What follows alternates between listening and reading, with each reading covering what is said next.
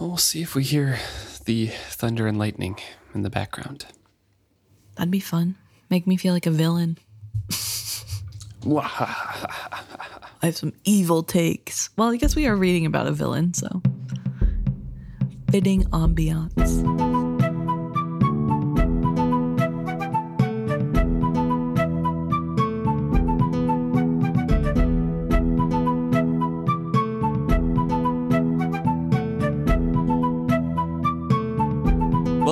To another episode of Is Fits Happy. I'm Luke. And I'm Emma.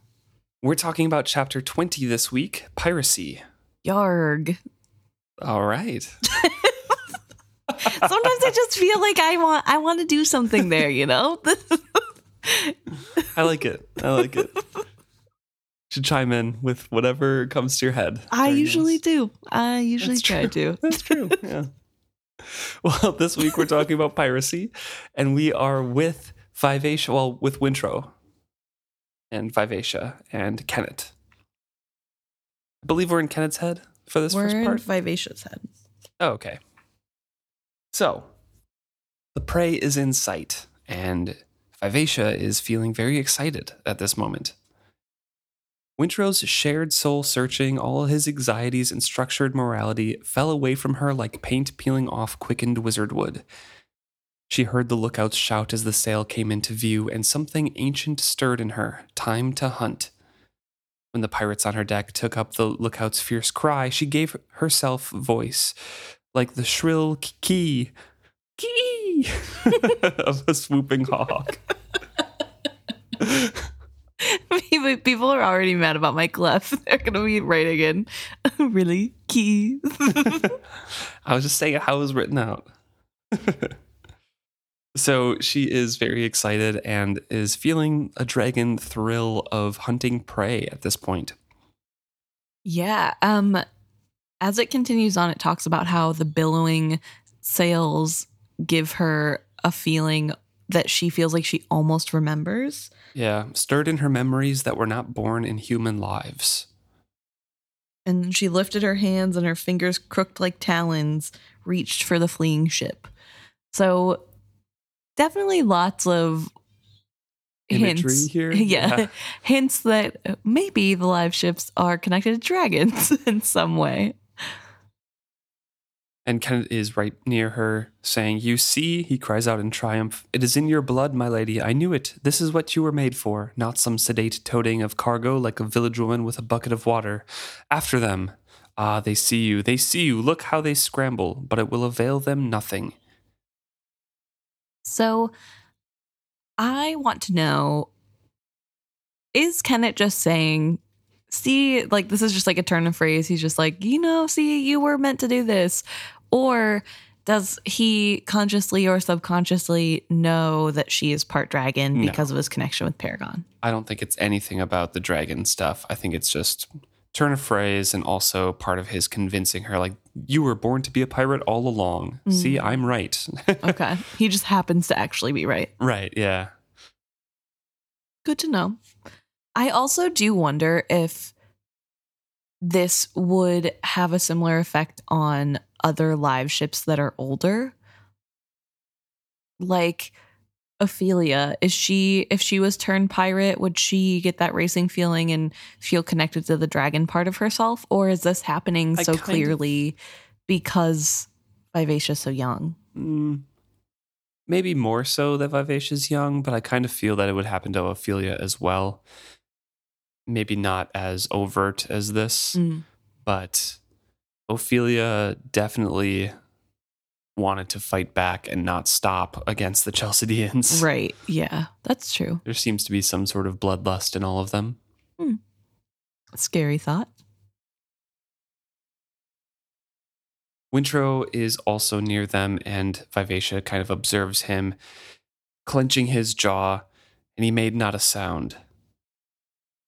He clenches his jaw near as tight as he held the disapproval inside him, but the wild pounding of his heart betrayed him. His blood sang with this wild pursuit. His whole soul quivered in t- anticipation of the capture. He might deny this enthusiasm to himself, but he could not hide it from her. And I don't believe that she's accurately reading him here. I don't think so either. I think, yes, there's going to be adrenaline because in any situation there's adrenaline, but I don't think she can distinguish between that and fear. Right. I also was wondering, you know, is any part of this influenced by her own feelings? Right. Because she says that his feelings peeled away from her and she's clearly very strongly feeling these emotions. And especially if they're dragon related, it's going to be a lot bigger of a feeling than human emotions. And so, how much of his reaction is in response to the link that they have where he's sharing what she's feeling? And how much is that, like you said, misread fear, where this is a real pirate attack that he's about to watch firsthand? That would be scary. Your heart would be racing. It doesn't necessarily mean yeah. that you're excited to see the death and carnage. And we also know because of later point of view, he's really worried about what's going to happen to Vivacia with all of the fighting happening. Mm-hmm. So part of this also could be that he's really nervous about what's going to happen and what it means for the future with Vivacia. Mm-hmm. Kennit and Sorcor had not chosen this prey randomly. The rumor of the Crosspatch had reached Sorcor's ears weeks ago, more recently, with his captain's continuing recovery, he had shared the news with Kennit. Captain Avery of the Crosspatch had bragged not only in Jamalia City, but in several smaller ports as well, that no pirate, no matter how daring or righteous, would dissuade him from the slave trade. It had been a foolish boast, Kennit had told Vivacia. Avery's reputation was already well known. He carried only the finest cargo, educated slaves suitable for tutors, house servants, and estate managers. He transported the best of Jamalia's civilized wares as well fine brandies and incenses, perfumes, and intricate silverwork. His customers in Chalced expected the extravagantly fine from him and paid accordingly for his goods. While his ship represented a rich target, it was not one that Kennit would have ordinarily chosen. Why challenge a ship that was fleet and well armed, crewed by well disciplined men, when there were easier prey to seize? But Avery had spoken once too often and once too recklessly. Such impudence could not be tolerated. Kennit, too, had a reputation to uphold. Avery had been foolish to challenge it. And so we get a little bit of why they're going after this ship. And again, this is from Vivacia's point of view. So she has totally bought into this narrative yeah. that she's been given. And she's definitely taking Kennit's word for being the truth. And even when this could be a slight criticism of him, of, oh, he wouldn't normally go after somebody that's well armed. Right. He's only doing it now to save face. And instead of thinking critically about that or having the opportunity to be like, mm, that doesn't necessarily make him a great person if that's the only reason he's ended up going after this slaver. Mm-hmm. Since it then proves the point that it's not necessarily altruistic of Kennit to be doing this in the first place. But instead, she's so smitten with him that it's of course he had to retaliate with this and it makes sense and it's not that big of a deal and i don't know just mm-hmm. a lot of downplaying of what that actually means if you read into it a little bit more and she considers wintrow's words from last night he had bluntly condemned kennit saying he hunts this ship for glory not righteousness other slavers carry far more slaves aboard them in great misery and deprivation Avery, I have heard, does not chain his charges, but lets them move freely below decks. He is generous with both food and water, so his merchandise arrives in good condition and brings fine prices. Kennit chooses to pursue Avery's ship not out of hatred of slavery, but for wealth and fame. Vivacia responds, saying that is not how he feels about it when he thinks of it. She had not elaborated on the topic further, for she herself was not completely certain of what Kennit felt. She knew there were depths to him he, that he concealed from all. She tried a new tack. I do not think the slaves below his decks will be less grateful for their freedom than those held in squalor and deprivation. Do you think slavery is acceptable if the slaver is treated or the slave is treated like a prized horse or dog? Of course not, he had retorted, and then from there she steered them into clearer waters. That she could navigate more nimbly. Yes. So we really see how big of a change that Vivacia has gone through in this conversation because there's, first of all, a lot of things that she's keeping from Wintrow in this interaction. And second of all, a lot of manipulation of Wintrow, Yeah. which I don't necessarily think she was doing so purposely before. And so it's interesting to see that change in her. It kind of pushes her closer to what Kennit is and makes it, I'm sure, is because their bond is growing tighter and she's reaching out to him all the time. But it's definitely interesting to see her disparage Wintrow while not actually listening to what he's saying or contemplating it at all. And then realizing she doesn't actually have any proof to what she's saying. And Mhm. so changing the topic and doing a whataboutism and just trying to generally get him off the topic so she can control everything more. she uses Kennit's own tactics against Wintrow Yeah. that Kennit uses in conversation with Wintrow later as a, an example. Mm-hmm. Just kind of steering him off the current topic and like, no, your arguments aren't right. Let's talk about this. Right. but she considers Kennit's thoughts today and she feels that it's for the lust of the hunt, not for anything. She's kind of reaching into his thoughts now. And they both mirror each other in that way. They want to be hunting this small ship, the Crosspatch. Pragmatic as he was, he would not have chosen this challenging prey. Neither could he resist the contest once he had been taunted to it. So he, so excuse me, Vivacia is feeling very high on energy and adrenaline right now and really, really agreeing with Kennit. And that's kind of where we stand with her. Yeah, and I guess we should say last time we saw Vivacia, or we had the point of view from Vivacia, she was telling Wintrow that she was going to tell Kennit the next day that she is willing to go turn pirate for him. Right. So a little bit of time has passed before this chapter. yeah, definitely. happens. But also, we see now just how smitten she is with Kennit and how much piracy suits her, I guess. Right. So now we switch over to Wintrow and his feelings. Wintrow felt a queasy anticipation build inside him. Repeatedly, he had warned Kennit that no blood must be shed on Vivacia's decks. Had tried to explain to the pirate that the ship must forever carry the memories of the slain, but he could not convey, convey to him how wearisome a load they were. Which is funny because Kennit probably knows, Yeah. but I don't I don't know if he does for sure because remember Vivacia opened herself fully to Wintrow to like bear the brunt of the memories. I Yeah. don't know if Paragon would have shielded him from that. Yeah. It's really hard to tell. You would think on some level he would understand the concept though. I think he does. And especially if won't show it. Yeah, and it's hard to tell because Wintrow coming to him would mean something to Kennit, and I think he would listen more than he lets on to Wintrow. However, would he think of it more as Wintrow's squeamish around blood and is using the ship as an excuse? Or would he recognize that, oh, yeah, no, live ships are different, but I can't let him know that I know that? So, I think it's more of that second one and also he wouldn't want he wouldn't want to be seen being directed by Wintrow. right. Right, so he's going to remain aloof as much as possible. right. So Wintrow comes away thinking, I couldn't really convey the importance of it.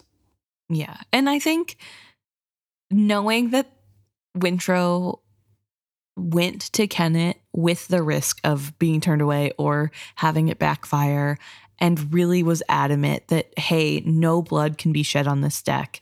We don't want to do that to Vivacia is really sweet, especially because we know that their relationship isn't on the best ground. Right. But even with that, Wintrow pushed himself to make this request.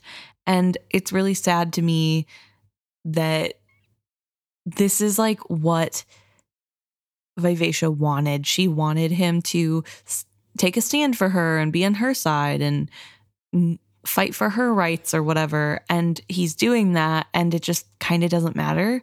yeah. Vivacia didn't talk about it at all in her point of view that we just saw. So I don't even know if she cares or knows that that happened. She'd have to because it happened on her deck. So But again, she's not fully aware of everything being said all the you know? time. Yeah. So yeah, I don't know. So that like made me a little sad to know that Wintrow's trying really hard, and even with the relationship at this weird rocky phase that it's in, he's still on her side. Yeah. And if this is something she wants to do, he's trying to do that without making her have to deal with the negatives of it. I don't know. Well, the Marietta and the Vivacia pull their trap and they eventually do box the Crosspatch. And then they start fighting.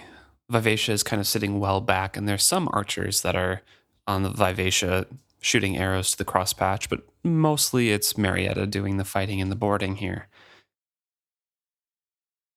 So, the extent of the participation in the battle was those archers on Vivacia, and all the Mhm. while, Vivacia is just watching with Kennit there, narrating. He spoke in a low voice as if he were instructing her. Every now and then, a gust of wind would bring his muttered words to Wintrow's ears, but they were obviously intended for Vivacia. There, you see him. First across the railings and onto the enemy's deck, him in the red kerchief. That's Sudge, a fine rascal, always has to be first. Behind him now, that's Rog. The lad idolizes Sudge, which may get him killed someday. The figurehead nodded to his words while her eyes drank in the scene. Her fists were clenched at her chest, her lips parted with excitement. When Wintrow reached to her, he felt her confused enthusiasm. The emotions of the men aboard, a mixture of lust, envy, and excitement, beat against her like a rising tide. A separate strand of emotion was Kennit's pride in his men. Like a horde of ants, the brightly clad pirates surged onto the Crosspatch's deck and spread the battle. The wind and the open water between the ships muffled the curses and screams. If Vivacia was aware that the arrows that flew from her own rigging were piercing human flesh, she gave no sign of it. Distance here. The slaughter was a spectacle of motion and color. There was pageantry to it, drama and suspense. A man fell from the rigging of the crosspatch. He struck a spar, tangled briefly about it, and then crashed down to the deck. Wintrow winced at the impact, but Vivacia didn't even blink. Her attention was fixed on the foredeck, where the captain of the vessel battled Sorcor.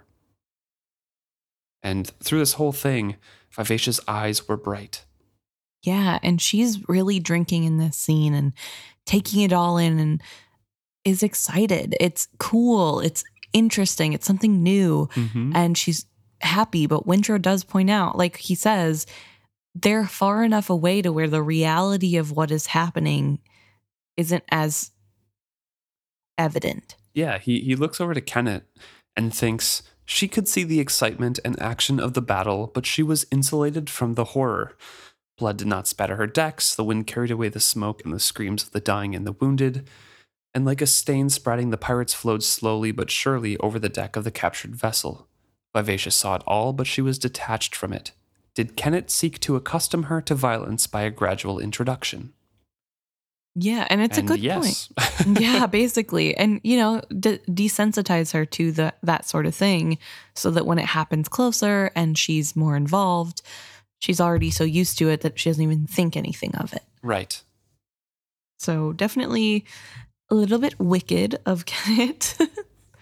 And Wintrow tries to call attention to that, basically just stating bluntly men are dying over there. Lives are ending in pain and terror. Vivacia glances quickly over at him, but then quickly back to the battle, and Kennit is the one who responds. He basically just says that they brought it onto themselves, they chose this, they were well prepared already, they boasted about it, they invited this, they proclaimed their readiness with their boasts.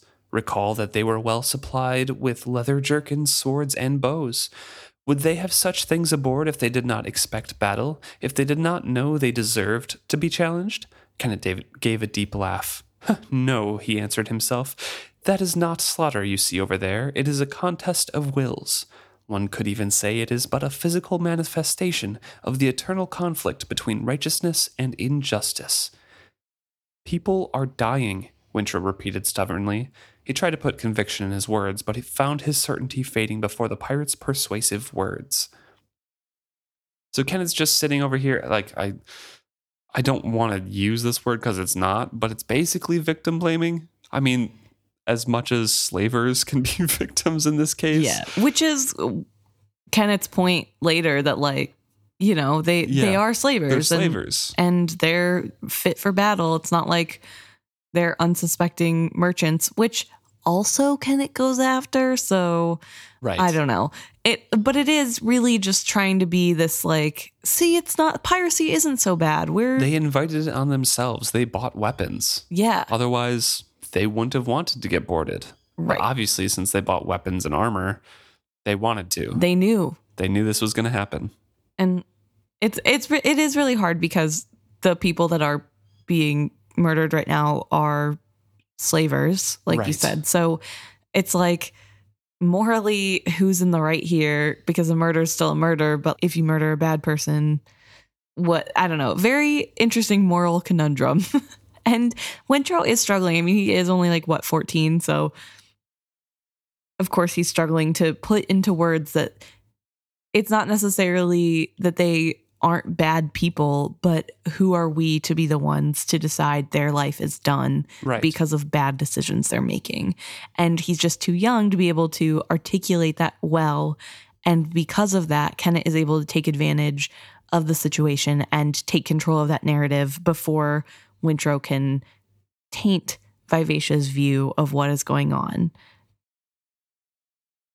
and uh, Kennit continues kind of teaching life lessons here and Mm-hmm.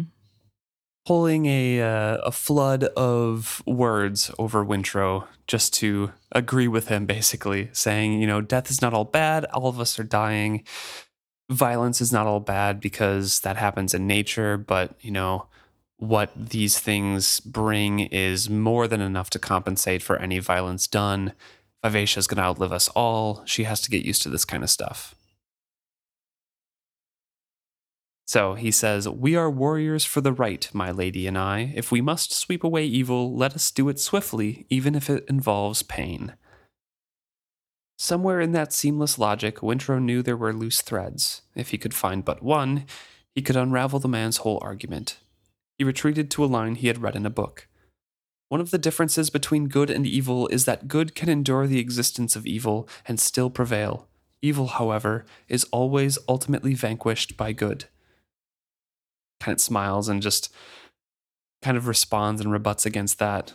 Think about what you just said. What kind of murky good can tolerate evil and permit it to go on? Good that fears for its own comfort and safety does that, and transforms itself from true good to blinkered complacency. Shall we turn away from the misery in the ship's hold, saying, Well, we are all free men here, that is the best we can do, and they will have to look out for themselves? Surely that is not what you were taught in your monastery. That is not what I meant, Wintrow retorted. Good endures evil as a stone can endure rain. It does not tolerate it. That is, I believe it is over, kind of interjection smoothly.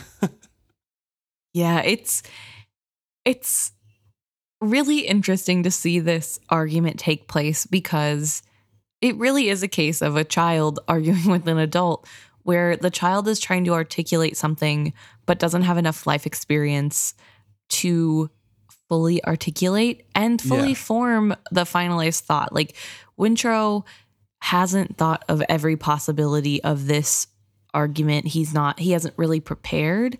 Mhm. And whereas Kennit probably has been waiting for Wintrow to do this so he could have the speech prepared. But also, Kennit has had more life experience and truly believes in what he's doing.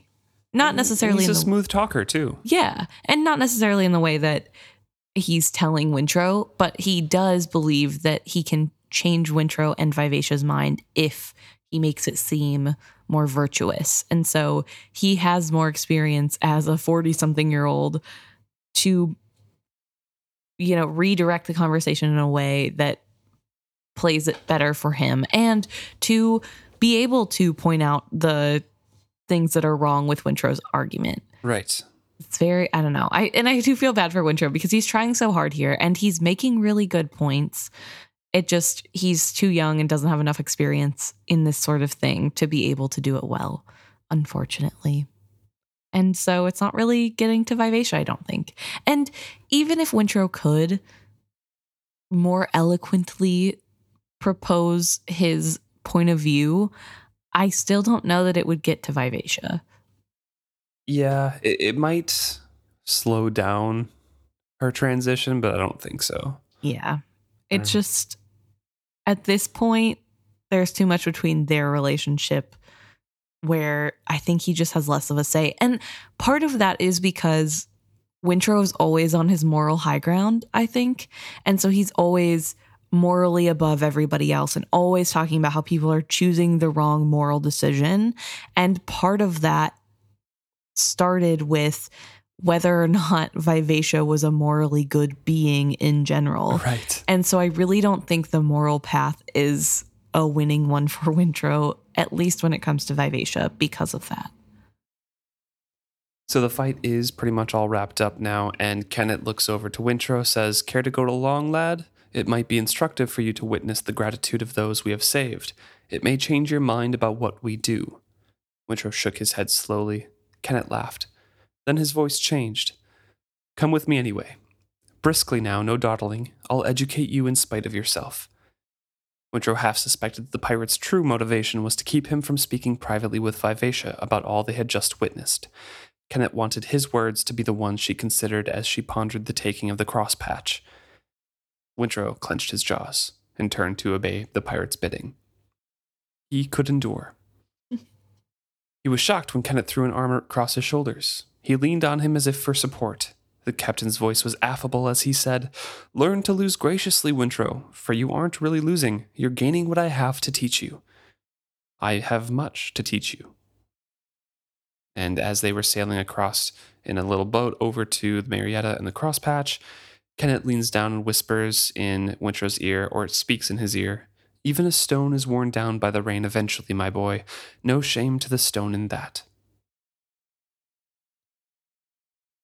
Kennit's attitude towards Wintrow is so interesting, right? Yeah. Like at this point, there's this like almost fatherly figure that he's trying to be to Wintrow, Mm-hmm. where he's trying to get a good relationship. He wants he wants to teach Wintrow, and I truly believe this isn't all an act. Like I really do think he sees Wintrow as somebody worth teaching to come up behind him. Right. But it is kind of weird because he has never felt that way about anybody. And I'm not sure if he feels that way because Wintrow has to be around for Vivacia. And if he can fully convince Wintrow to be under his wing, that's better for him. Or if it's something else, like their weird connection they have because Wintrow saved his life. Like, I don't really know where it's coming from, but It doesn't have to come from one place either. I think it's all of those things that you mentioned. Plus, I also believe it's stems from the desire to not be Igrot, right? yeah. There's that connection, the young boy here, and he's like, I'm going to teach him, I'm going to raise him properly how he should follow in my footsteps Mm. and be a perfect tool for me, right?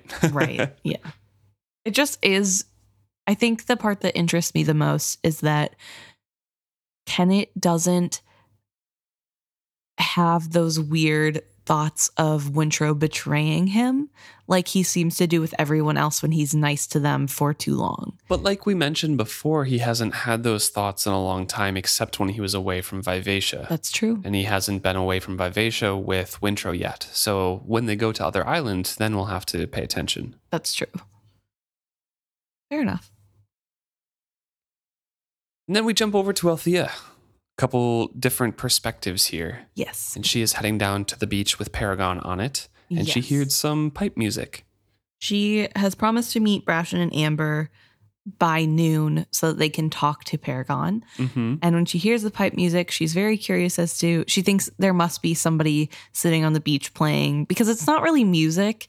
Sounds It's- like experimentation. Yeah, so it has to be a young person playing on the beach. And as she gets closer, she realizes Paragon has pipes that he's playing. Mm-hmm. And then she feels really bad because Yeah. she has, in her multiple years of knowing Paragon, she has never once thought to bring him a gift. And Amber has known him for a year and already has given him so much. And she just sees it as something she herself is lacking. Althea had been his friend for years, but had never perceived him as anything other than a failed live ship. She was fond of him and saw him as a person, not a thing. Nevertheless, her image of him had never changed. He was a ship that had disappointed his trust, an unsafe vessel that would never sail again. Amber had unlocked the part of him that was a lively, if stunted, child and responded to that. It had made all the difference in Paragon's spirit. She knew a moment's hesitancy as she draws closer because she knows that what they're there to do is ask Paragon to be a live ship again. Right. And to sail for them, Yes. not with his family. So she doesn't really want to take away this blissful time where he gets to be a kid and have fun, Yeah. I guess. And this is where, once again, comes in Althea's selfishness and her, I guess, lack of empathy for other people in some cases. She says she would ask him to do that which he most feared. What would it do to him? For the first time since Brashen had suggested the plan, she truly wondered how it would affect Paragon. And yes, it's understandable that she's not thinking of that first because there's lots of other factors to consider in this plan. But Amber even said in the first meeting, and this was days ago, I don't remember exactly how long it's if it says in this part, but that last chapter, Amber at the end says, we have to ask Paragon too because he might not agree. Right. and Althea just put that out of her mind. Yeah. And the fact that it took her seeing Paragon in person Right. and took this long, even. Even with they made, when they made the plan, like, okay, we have to talk to Paragon now. She didn't think about it until now. Yeah. Not even once. And then even as she is sitting here thinking, like, oh, what actually might this do to him? But you know what? Vivacia is more important than that. I don't really care. And It's their plan, you know. yeah. And I'm sure she cares, but Yeah, but it is it is inherently selfish, I think, of her to put Vivacia before Paragon in this instance. Obviously, she doesn't know that Vivacia is safe and okay, so she and loving her new life. yeah, so she doesn't know the situation Vivacia's in, so of course she's going to be very worried about her ship. But what about Paragon? Like I don't know, it just I, it makes me sad that she is she does think that way, I guess. And then there's the end of this paragraph where she thinks he was a live ship. He had been created to sail, and if she could restore that to him, it would be greater than any trinket Amber had ever given him. It's just, oh, she means well, but it's her self importance Yeah. inserted into everything. It's Althea who's going to give him the greatest gift. Althea's going to make him sail again, and that's who he is, and that's exactly what he needs, and it's better than anything Amber ever did. And also, it was Amber's idea. So Right, even like, I- even if this does go well, why does she think that's a gift she is one capable of giving him, and number two, the one in the ownership to give it to him? Right. It's Amber's money buying him. It's Amber's idea to do it. I like she's not even going to be captaining the ship or doing anything but going along. I yeah, just it's it's frustrating, and obviously, like we talked about before, her heart is in the right place. She Right. means extremely well. She likes Paragon as a friend. It's just these little character quirks pop up, and they hugely annoy me. it is i do think it's a little bit funny that she says i don't think of paragon as a thing i think of him as a person but then also he's a ship he's meant to sail a failed and, live ship. yeah and he's a failed live ship and yeah like she doesn't think of him as a person she just knows that that's a nice thing to do and so of course Mhm. she thinks that way Yeah, that's she frames it in her mind because that is the proper way to think about him, Mhm. but doesn't actually think about him like that. yeah It just has of that label. yeah based off of everything label. else yeah Well, she refused to think about what it would do to them all if he failed again and approaches. She smells a cook fire. She's kind of approaching and thinking about the changes that Amber has already wrought on Paragon. Within the Paragon, she had wrought a gradual change, some of which Althea approved and some of which horrified her. Captain's quarters now gleamed with polished and oiled woodwork. The brassware had been buffed to a sheen.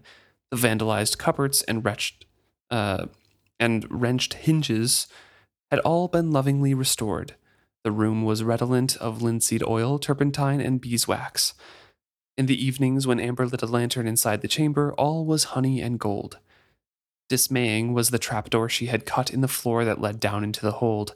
Both Brashen and Althea had been initially outraged on seeing it. She had tried to explain to them that she had wanted swifter access to the holds for her supplies, but neither of them accepted that. No ship, they explained, had a trapdoor in the captain's chamber. Even securely bolted and covered with a fine carpet, it offended Althea. And she lists or says that Amber had restored other parts of the ship as well. Galley stove had been cleaned and polished, and though even though Amber did most of her cooking on the beach, all of her pots and pans were stored in there. And Amber would only say that restoring these places seemed to make Paragon feel better, so she had done it. And Althea is kind of wondering, hmm, this was Amber's plan to sail Paragon, and all of these places that needed to be restored are done. yeah, are already have been done for a while, long before this plan was even needed. So, little crazy, but I mean, we as the reader know, especially a rereader. I guess we don't know for sure first time readers if they would know, but we know that Amber is the fool and therefore probably knows Paragon is going to go out to sea. There's a chance. There is a chance, and I think I think it's partially true what Amber said that it made Paragon feel better, but it also probably felt right to Amber to Right. do these things. Exactly. And if that chance was fulfilled that Paragon would sail out, why not do them anyways? Yeah. You know? It's better to be prepared and also it helps her friend, so she's doing it. It makes sense.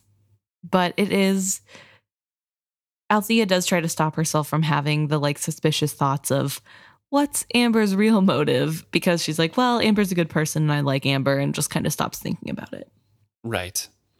And then approaches Paragon finally, greets him, says, Are Amber and Brashen here? And he says, Where else? They're inside. Brashen wanted to look the linkage to my rudder. Amber is with him. They'll be out in a bit. Compliments his pipes a bit, and he says, They're not quite new. I can't really play anything, and Amber doesn't want to teach me. Amber says that as long as the sound pleases me, the music is mine. But I want to be able to play them. It doesn't say Amber won't teach him. Okay, yeah, yeah. I've had them for a day or so, but I can't still can't play anything. Amber says it doesn't matter if I don't follow a tune. I feel like Amber didn't offer to teach a tune. Does Amber know how to play? you think the fool doesn't know how to play a musical instrument? Do we ever see the fool play it? No, but I think I think the fool could. Oh, I don't know. I don't feel like Beloved has that in them. Hmm. Maybe. Maybe also, the sea bag interestingly, interestingly, uh, Fitz plays the sea pipes. Oh, Patience. that's right. That's Patience right. gave him the sea pipes and had him play. I, yeah, that's fair. They also gave him like the lute, and he wasn't very good at that, right? Yes, maybe. He definitely stuck with the pipes. Yeah, that was the one he had the most luck with. hmm But I just think that's a little fun connection with uh, Amber carving Paragon to look like Fitz later. Yes. Also, um, I wanted to point out this was a couple paragraphs ago, but when Althea does come to the beach, she does point out the way Paragon looks, and it says that just his eyes are chopped with an axe and the rest of his face is intact. And I wanted to specifically point that out. It doesn't necessarily matter for the rest of the book or well, the rest of this chapter or anything, but I wanted to point that out because I was under the impression that his whole top half of his head was gone. No, no, no. And so I was always really confused at how Amber later is able to carve. Recarve him? Yeah, Yeah. recarve. Because I was like, how do you with half a face? Re- but so No, yeah, it's, it's just, just- his eyes. Just the eyes that were hatcheted, and then also the seven pointed star was chopped into him as well on his chest, I believe. it was burned into him. I thought. Burned into him? Okay. Yeah, burned it, into him. maybe not. Maybe. Yeah. Either way. Well, there is as as they're talking here, there is a disturbance in some of the seagulls up the beach. And she looks down and sees two women were making their way towards them. A portly man trundled along behind them. Althea frowned. They were early. She hadn't even broached the subject to Paragon yet, and soon he would discover it. It had been decided without him. She had to get Brashen and Amber out here quickly before they arrived. What disturbed the gulls? Paragon demanded. just some walkers on the beach. I'd like to uh, have a cup of tea. Do you mind if I go aboard and ask Amber for the use of her kettle? Go ahead, I'm sure she won't mind. Welcome aboard. She felt like a traitor as he unconcernedly lifted the pipes to his lips again. In a very short time, his entire life would be changed. So I was just thinking, it actually is way worse that this is the first time she's thought about what's going to happen to Paragon, especially because we know this isn't the first time she's seen him since they've talked about the plan. Right. Because uh, she's seen some of the changes on the inside of Paragon. Yeah. So she's been around Paragon and hasn't even thought about the effect on him. That's, ugh, Althea. Well, but they've uh, are all together, Brash and Amber and Althea. Brashen seems to be saying that the rudder seems to be in good condition, but it's hard to tell. Or at least the linkage to the rudder seems to be in good condition. Right. Once the ship is freed, then we'll have to check how it moves. Grease wouldn't hurt anything, however. We could put Clef on it. Despite her worry, Althea had to smile. The slave boy was an extreme annoyance to Brashen, according to Brashen. Yet somehow he seemed to have already slipped into the role of ship's boy. Brashen gave him the, all the small, uncomplicated tasks that no one else had time to do. The boy had spoken true when he said he knew his way around a deck. He seemed completely comfortable living aboard the derelict ship. Paragon appeared to have accepted him much more swiftly than the boy had adapted to the living figurehead. Clef was still very shy of speaking directly to Paragon. A blessing, Althea decided, considering the secret they had been concealing from the ship for the last week. So it has been about a week. Yeah. And I feel really bad because I don't know, poor poor Paragon. All these people making decisions, not even letting him be part of it. But I love that Clef is there and is starting to get along with Paragon. Paragon, I feel like just loves kids. Yeah. Probably because he is partially a kid. Yeah, he's didn't really mature past that. At least part of him didn't. Yeah, and so I don't know. It makes me so sad because he's so sweet to Clef and Boy Kennit and just I don't know Boyo the, and Boyo later. but then Althea goes into talking about how this whole progress or process wasn't as simple as they were hoping that Devad actually put up way more of a fight than anybody expected and it took him a really long time to even admit that he was involved with trying to sell Paragon to the new traders. When It- that happened, Althea left the room. Yeah, she got really upset, which is crazy because she knew that this was a thing. Right. So, like, why is she so. well, she was taking Amber's word for it, right? And I then she yeah. sees the evidence in front of her. I guess, I don't know. Disgust filled her. He was a Bingtown trader, born of the same traditions she was. How could he have considered doing that to a live ship? How could he sink to tempting the Ludluck family with money to agree to so heinous a thing? What he had done was traitorous, cruel, and wrong. For money and for the sake of gaining influence with the new traders, he had betrayed his heritage.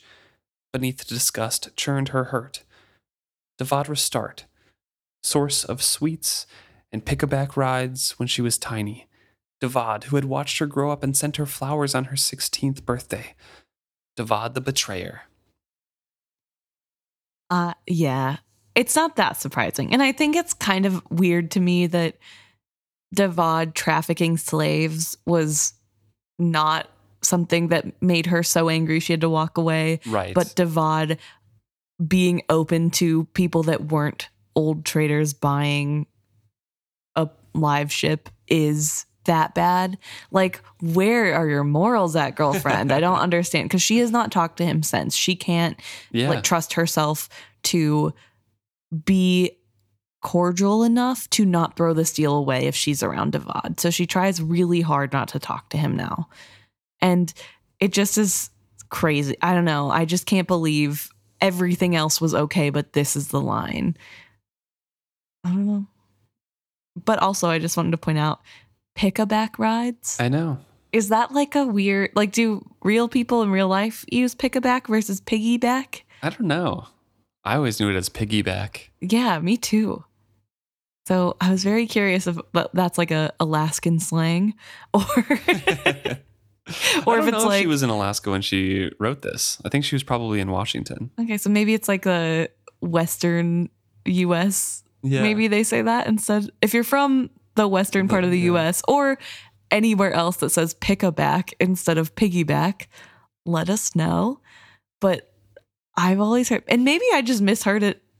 As a, I I thought it was piggyback as well. Yeah, so I don't know. What a weird thing to call riding on a somebody's back, but anyway, I just wanted to point that I mean, out. So is piggyback. Yeah, that's what I meant. Oh, okay. Pick a back kind of makes sense, I guess. While she broaches the subject of the walkers, of the people coming down the beach to Amber and per- or Amber and Brashen, and she speaks directly to Amber, saying, "Have you spoken to Paragon yet?" It was easier so. There was no enmity between Brashen and her, but no comfort either. Amber, of course, says, Not yet. I wanted you to be here. And Althea's like, They're early. We could send Clef down to signal them to delay for a bit. And Amber says, No, the sooner the better. Let's just get it over with, basically. He will rant and pout, I fear, but I suspect that secretly he may rejoice also. Let's go.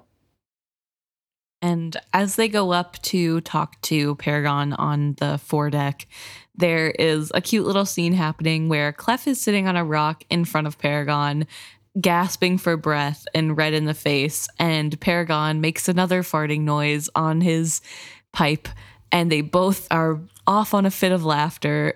And Paragon's trying to hide his laughter with his hand, but little Clef is giggling up a storm unabashedly, like a child does, and it's really cute. And Brashen joins in their laughter. Right. Paragon turns blindly toward them and grins. So here you are. Here we are, Amber agreed, all of us. She approached the figurehead, then reached up a gloved hand to touch his forearm. Paragon, we are all here because we wanted to speak to you about something. Something very important. The laughter faded from his face, replaced by uncertainty. Something bad? Something good, Amber said soothingly. At least we all think so. She looked around at the others and then glanced down the beach. Althea followed her gaze. Her mother and Amos Ludluck would be with them very soon. It's about a chance we have to do something good with your help. We can't do it without you. I'm not a child, the ship said. Speak plainly. His anxiety was building. How could we be together? What good thing? Amber rubbed at her face nervously. She glanced again at Althea and Brashen, then focused herself on the ship. I know you're not a child. I'm not doing this well, because I am so afraid you won't want to join us. Paragon, here it is. You know of the Vestrit family's live ship, Vivacia. Pirates have captured her. You know all about it. You've heard us talking about it, wondering what to do. Well, Althea wants to go and rescue them. Brashen and I want to go too. She took a breath. We want you to be the ship that takes us there. How would you feel about that? Pirates, he said breathlessly. I don't know. I do not know. I like you all. I like being with you. No ship should be left with pirates. They're terrible creatures. Althea began to breathe again. It was going to be all right. Have the Ludlucks said they'll take me there? Brashen coughed nervously. Amber glanced around, inviting one of them to speak, but neither offered. The Ludlucks will allow you to take us there. But who? You can't mean there won't be a member of my family aboard. No live ship sails without a member of his family aboard. And Brashen clears his throat, says, I'll be there, Paragon. After all the years we've known one another, you're as close to family as I have. Would I do? No, no, Brashen. I like you, I do, but you're not a Ludluck, and I am. You're my friend, but not my family. I can't sail without a family member aboard. They wouldn't let that happen to me. That would be like them saying they'd given up on me forever, that I'll never, ever be any good. No. He gripped the shepherd's pipes with both hands, but they still shook. No. So he's getting increasingly nervous. Yeah, it's really sad. Yeah. Because he's still because everyone knows what's coming right here. Yeah. Like Amos Ludluck is trudging down the beach. They keep glancing over there and see them coming closer and closer. And then he has this last paragraph of, they wouldn't do this to me because then it's like them saying I never ever be any good to them anymore ever again.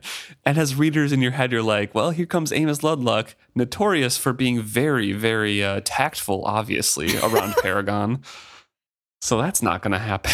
yeah. Like, oh, I just feel so bad for him because he it's he's being so civil for Paragon. Like there's such a change in him from when we first meet him Oh, to now. yeah. And he is really articulating what he's feeling here and how it's not even that he doesn't like them. He loves them and he understands that this is important and Vivacia is in trouble and he doesn't want Vivacia to be captured by pirates because that's horrible. But also there needs his to be a family member.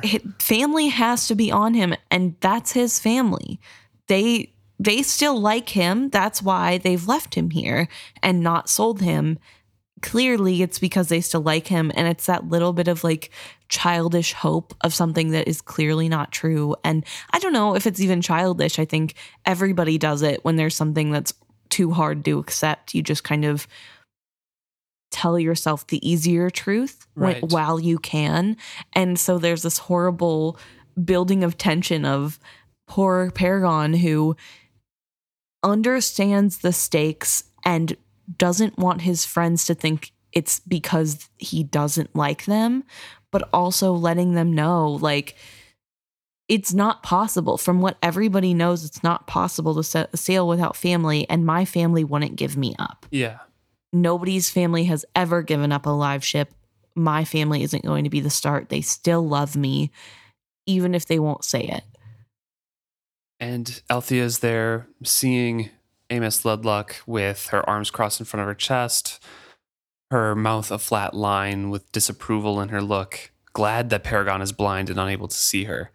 And she tries to convince him further, saying, Please listen to me. It has been years since there was a Ludluck aboard you. You have been alone, save for us. Nevertheless, you have survived.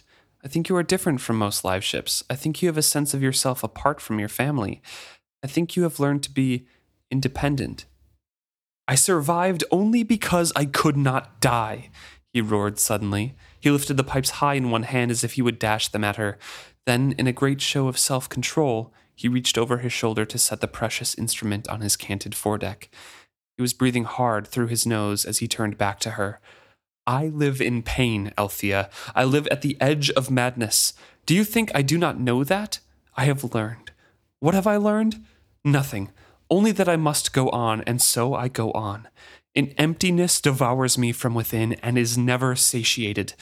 It eats my days, one at a time, consuming second after dripping second, and every day I grow less, but I never manage to wink out. He gave a sudden wild laugh. You say I have self apart from my family? Oh, I do. Yes, I do. A self with talons and teeth, so full of misery and fury that I would rend the world to shreds if I could only make it all stop. His voice had risen to a roar. He suddenly flung his arms wide and threw his head back. He shrieked out a cry, inhumanly loud, unbearably sad. Althea clapped her hands over her ears. From the corner of her eye, she saw Amos Ludluck turn and run away. Her mother spun after her. Althea watched as Ronica caught up with her and grabbed her arm. She halted her and turned her around. Althea knew she was remonstrating with her, but had no idea what she was saying.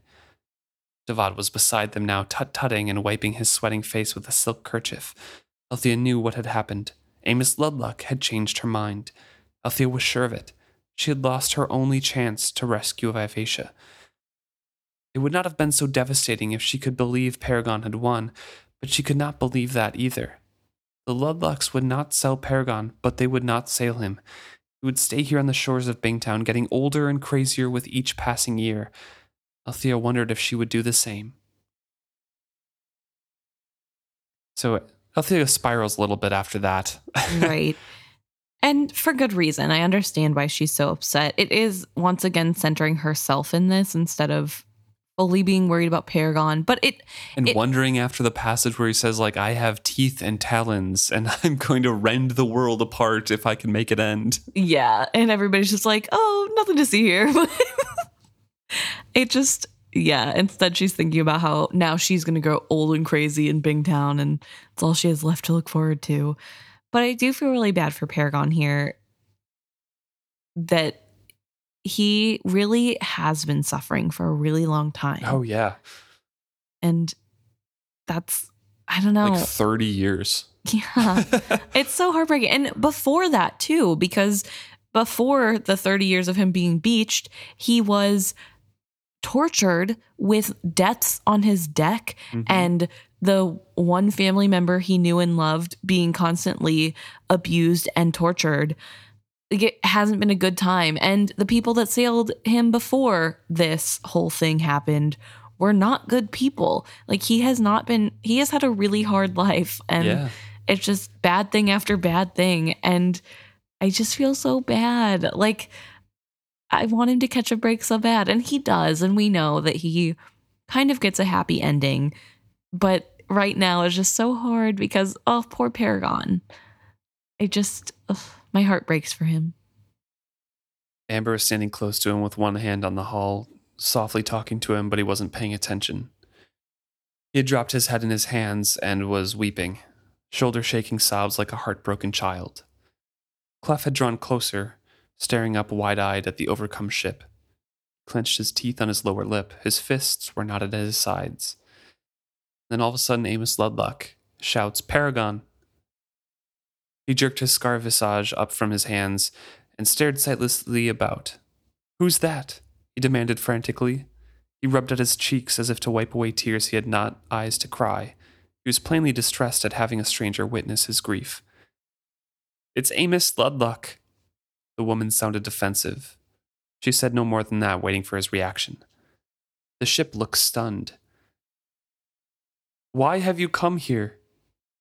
His voice and tone were surprisingly reserved, that of a man rather than a boy. Misery shone from him. He dragged in a breath, composed himself even more. Why, after all these years, have you come to speak to me? She looked more shaken than if he had shouted at her, Althea thought. She fumbled for words. They've told you, haven't they? She finally asked him lamely. Told me what? He asked her mercil- mercilessly. I've sold you. You can't sell me. I'm part of your family. Could you sell your daughter, your son? Amos Ludluck shook her head. No, she whispered. No, I could not, because I love them and they love me. That is not true of you. For as long as I can remember, you have been the bane of my family. I was not even born when you when last you sailed away, but I grew up with the pain of my mother and grandmother at their losses. You disappeared and the men of our family went with you, never to return. Why? What was it you wished to punish us for, save that we were your family? It would have been bad enough if you had, if you had never returned. At least we would have been able to wonder. We could have imagined that you had all gone down together, or that they still lived somewhere alive but unable to get back to us. Instead, you had to come back to prove to us that you had killed once more. Yet again, you had slain the men of the family who had made you and left the women to mourn. Here you have been for thirty years, a constant reproach to my family, a symbol of our shame and our guilt. Every ship that passes in or out of the harbor sees you here. There is no one in Bingtown who does not have an opinion as to why you failed. Most lay blame at our door. We've been called greedy, reckless, selfish, and cold hearted. Some say we deserved what befell us. As long as you are here, we can never forget nor forgive ourselves. It would be better by far if you were gone. They are willing to take you, and we are more than willing to be rid of you. She doused them all with her poisonous words. The pain Althea felt for Paragon left her speechless. The woman's eyes bulged with madness. Perhaps, after all, Paragon was made of the same stuff as the Ludlucks. She continues saying that they were a powerful family before Paragon. He was going to be their glory, but instead he beggared them. Well, will you not at least deny it? Speak, O wondrous ship. After all these years, tell me why. Why did you turn on them? Why did you kill our dreams, our hopes, our men? Beside her, Ronica Vestrit looked sickened, but the look on Devad Restart's face was the most arresting. He looked disquieted, and yet a sort of righteousness shone in his eyes. The Rainwild River, Devad said quietly. Nothing good ever came out of the Rainwilds. Poisonous magic, insidious sickness. That is all that ever. Stop it, Amber hissed. Shut up and go away. Go away now.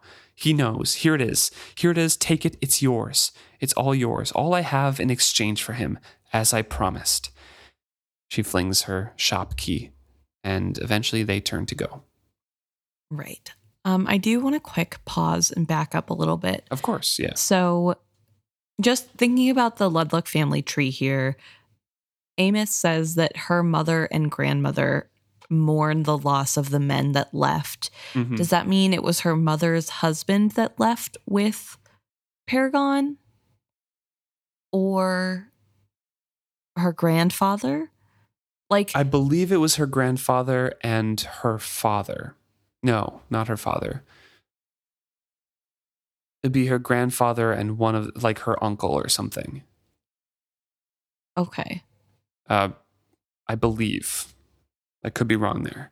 Uh, but it was the young boy who went out from Bingtown Mhm. who became Kennit's dad. Right. So, this is like Kennit's second cousin. Potentially. We we don't really know the family tree because the Ludlucks, because of all the deaths in their Right. family, Right. cousins have come forward to claim uh, Cable and Sedge were like the first cousins to come and try to resale and Right. then a bunch of other stuff happened. So I don't know how the Ludlucks have been Yeah, that's fair. But going I, on. but I just wanted to know because she specifically says her mother and grandmother were mourning. And yeah. so I'm wondering if that meant that her mother's husband is one of the ones that left. Um, so her father, I guess. Because she is like Ronica's age, right? So, and we assume Ronica's in her, what, 50s? um, Maybe probably 60s? close to 60, I would Like, guess. I so- don't know. They're probably somewhere around the same age. Kennit's 20 years younger than that, which if somebody runs away and then becomes a pirate and marries somebody in the Pirate Isles, that gives enough time. So that it could be his half sister, Right. Yeah. potentially. Yeah, I don't know. I don't know either. But anyway, that line specifically really stood out to me. And I was like, oh, I wonder if we could tell from that. But we can't necessarily. But it also make her whole speech makes me so angry because what why are you blaming Paragon? I get I get it. Like he came back more than once overturned, but this time he came back with his eyes chopped off and Right. a burn mark in him. Like clearly he didn't do that. That's not he didn't just like kill everybody on board for no reason if he did kill everybody on board. Clearly a pirate attack happened. So the fact that they're going to be like, "Oh, crazy Paragon at it again," is crazy to me. Like because before he came back normal, this time clearly not normal. It just I don't know, the whole thing is horrible. And it makes me really sad for Paragon. And like what do you mean, Amis? Oh, they say we're greedy because of you. You guys kind of are, so they're not wrong. And that's not Paragon's fault. That's your family's fault. Like, how are you going to blame a ship for the reputation your human family has in town? I don't know. It just annoys me a little bit. I mean, to be fair, I am fully Team Paragon, so that's Right. probably why. Then Devad interjects there with his own personal Uh-huh. hatred of the Rain Wilds because, again, he blames them for the death of his family, for the Yeah. blood plague. True. But I good for Amber for telling him to shut up. Like finally somebody said it to him. but also I think it's good that Paragon can hear that Amber literally sold everything she owned to Right. Take Paragon, to own Paragon because I think in this situation specifically that is a showing of love in a way of no matter what happens, even if you don't want to sail, Amber has put up everything just to give you the freedom from that horrible family that you have hmm had to deal with. Yeah. Amis is kind of waiting for a response, but Paragon clenches his jaw and stays as still to make it look like he's just made out of wood and doesn't answer her. Honestly, good for you, Paragon. Yeah. She doesn't deserve a response. And she probably is mad about it. She's probably mad that she doesn't get to hear anything back. Devad takes her arm and tugs her, saying, Come along. I'll take you home. I think you made the best out of a bad bargain. I think we all have. Good day, Ronica, Althea. Remember, this transaction did not begin with me. We'll remember, Althea said flatly. She didn't watch them go. She's just staring at Paragon. Guilt gnaws at her.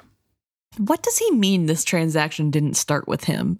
It absolutely did. He's the one who's been badgering the Ludlucks to sell from the beginning. I don't understand what he's trying to say here. Maybe I'm just not reading it correctly and I'm too obtuse, but do you know what he's trying to say here? Well, he's trying to say that it, he's not the guilty party here.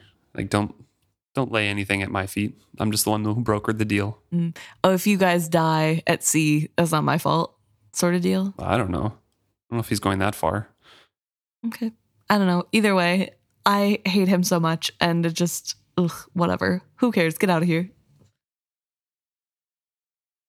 So she is in her uh, in her mind. She is now questioning everything. Althea is thinking, "Why did I think that Amis would come down here and do anything nicely? Ludluck's spite was legendary in Bingtown. Why had she thought the woman would not turn it to her own abandoned ship? Suddenly, it all seemed insane to set sail on a mad ship in the hope, dim hope of seeking out and recovering her family's live ship was an errand, errand for a fool. Who else could believe in the success of such an undertaking? Paragon, Amber said quietly. Paragon, she's gone now. Everything is going to be all right. You'll see. It's for the best. You'll be with people who care about you now. Out on the sea again, where a ship belongs. When you next return to Bingtown, you'll be a hero. All will see your value then, even the Ludlucks. Paragon? Clef crept out from behind Brashen. He slipped up to the ship and shyly set a hand to his planking. He looked up at the still figurehead above him. Sometimes, he said earnestly, you have to be your own family. When you're all that's left over. Left of it. All that's left of it, yeah. Paragon did not speak. Poor Paragon. I feel so bad for him. Mm-hmm. He gets over it. That's true. That's all we hear from them, though. It's a nice little catch up on that story.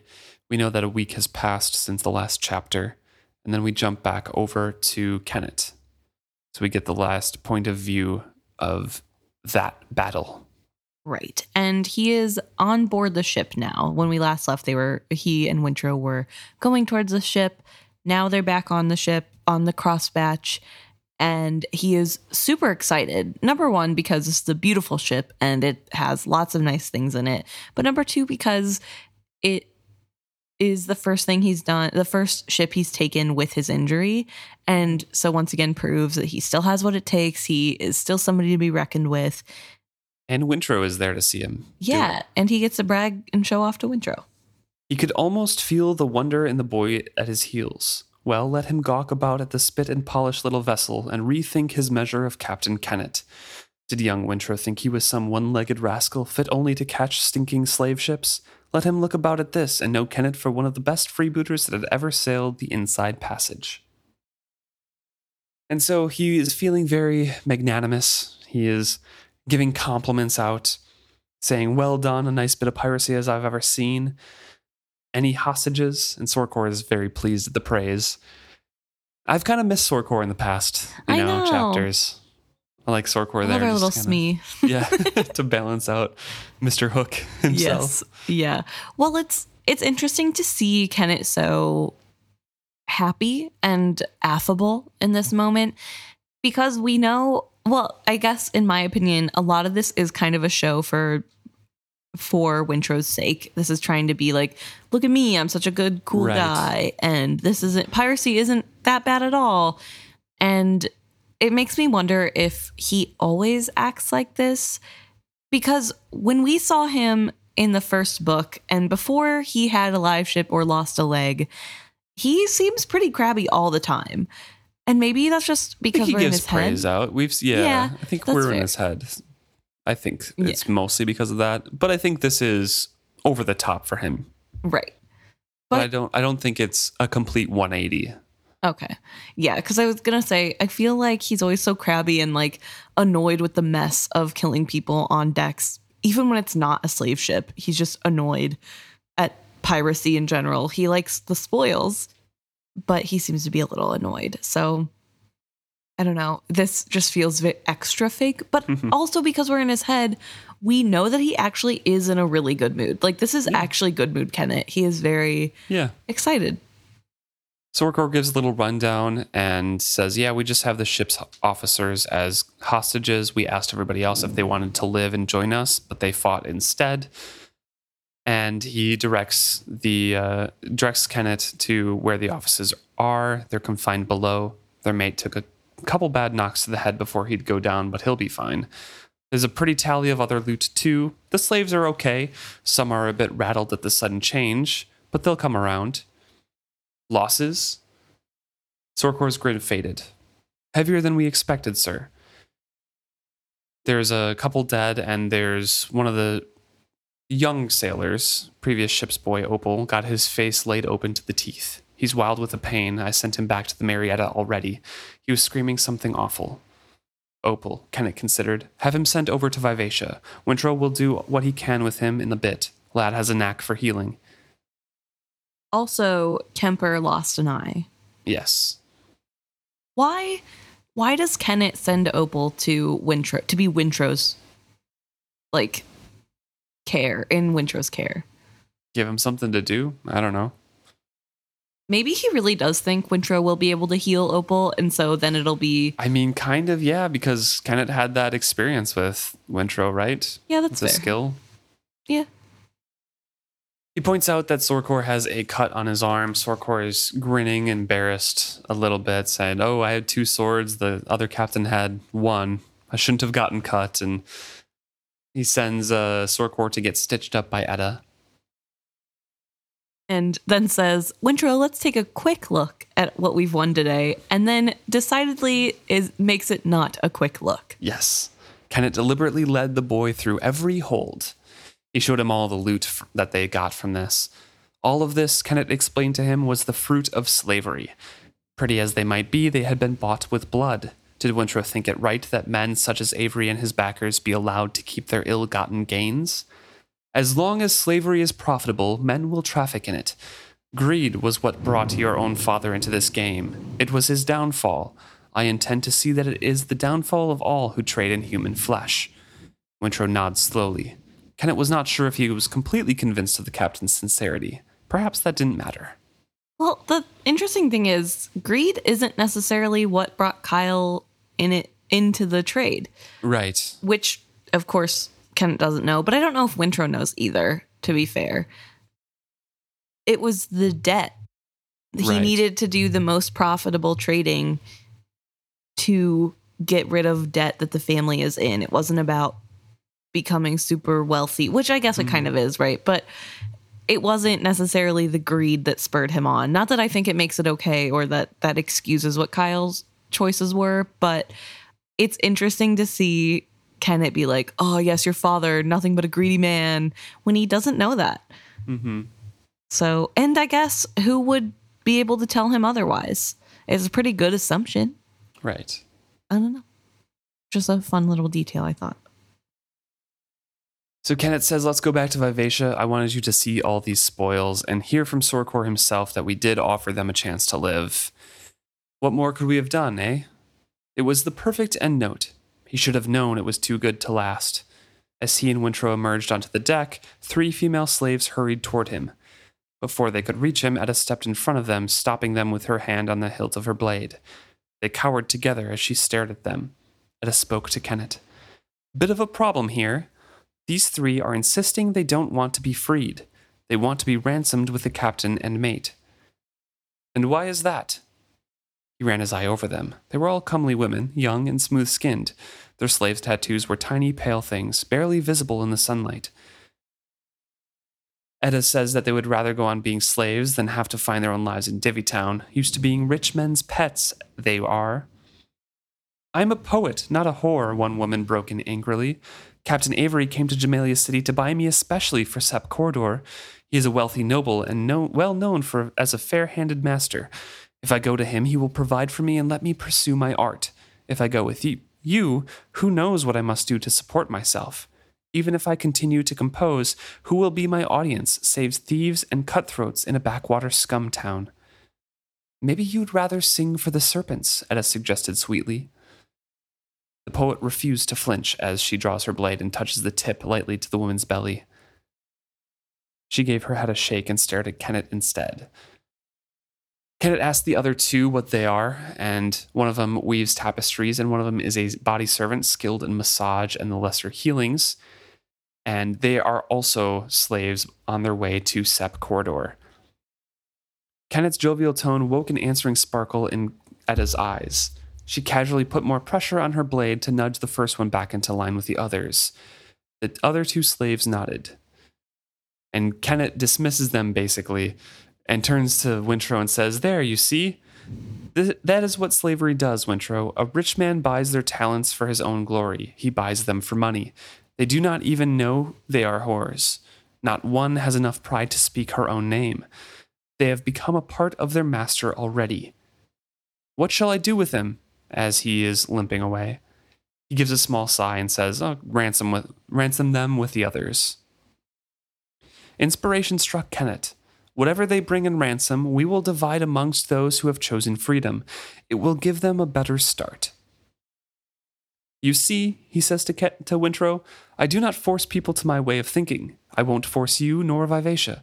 I think you are already coming to see that I am not the wicked pirate you supposed me to be.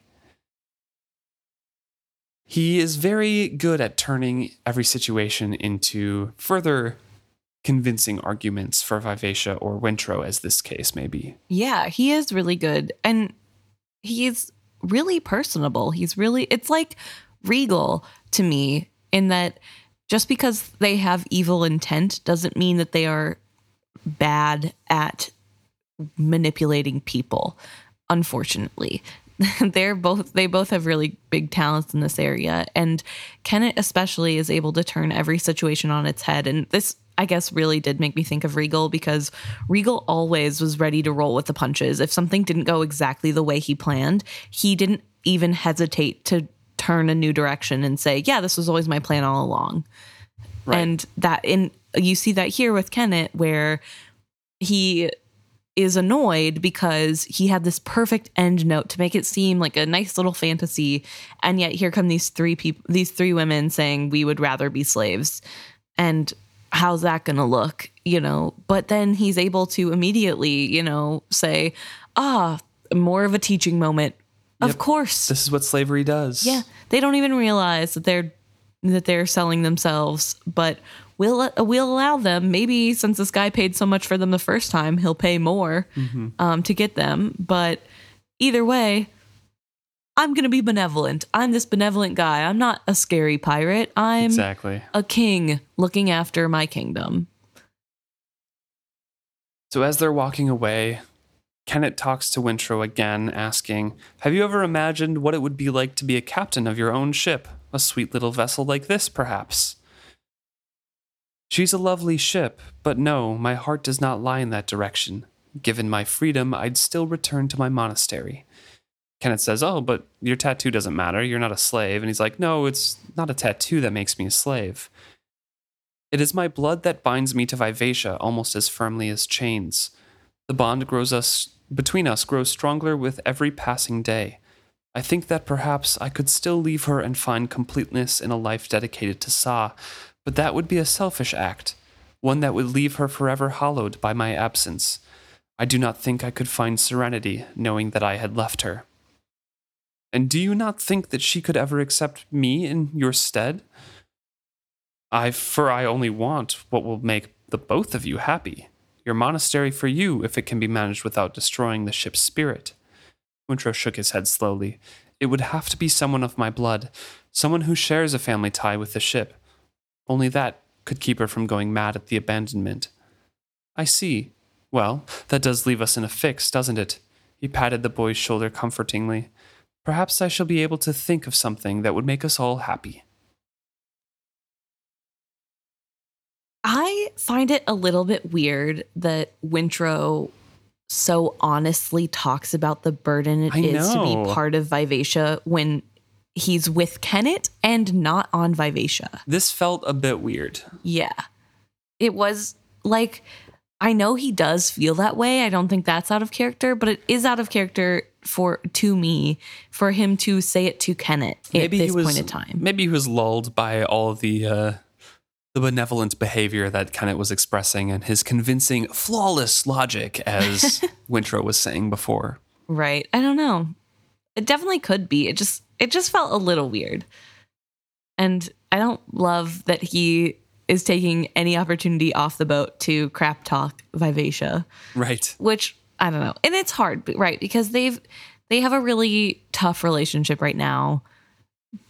But also, I thought that he kind of got over the idea of going back to the monastery a long time ago. I I, felt th- I think with the relationship between he and Vivacia now, he's just like, well, she doesn't really want me here. Mm, so like might as well go back Yeah. to where I am wanted. Exactly. That's fair. But yeah, I don't know. This whole yeah, that whole section is a little weird. And I don't know, do you believe that Kennit would allow Wintrow to go back to a monastery? Um, maybe. I I think it's a contingency plan if like the plan plays out how he wants. So he gets a child from Wintrow with Etta, and the child can then be you know taught exactly how Kennit wants. Then he Yeah. might allow him to. But I think he would want to kind of hold on to Wintrow as long as he could.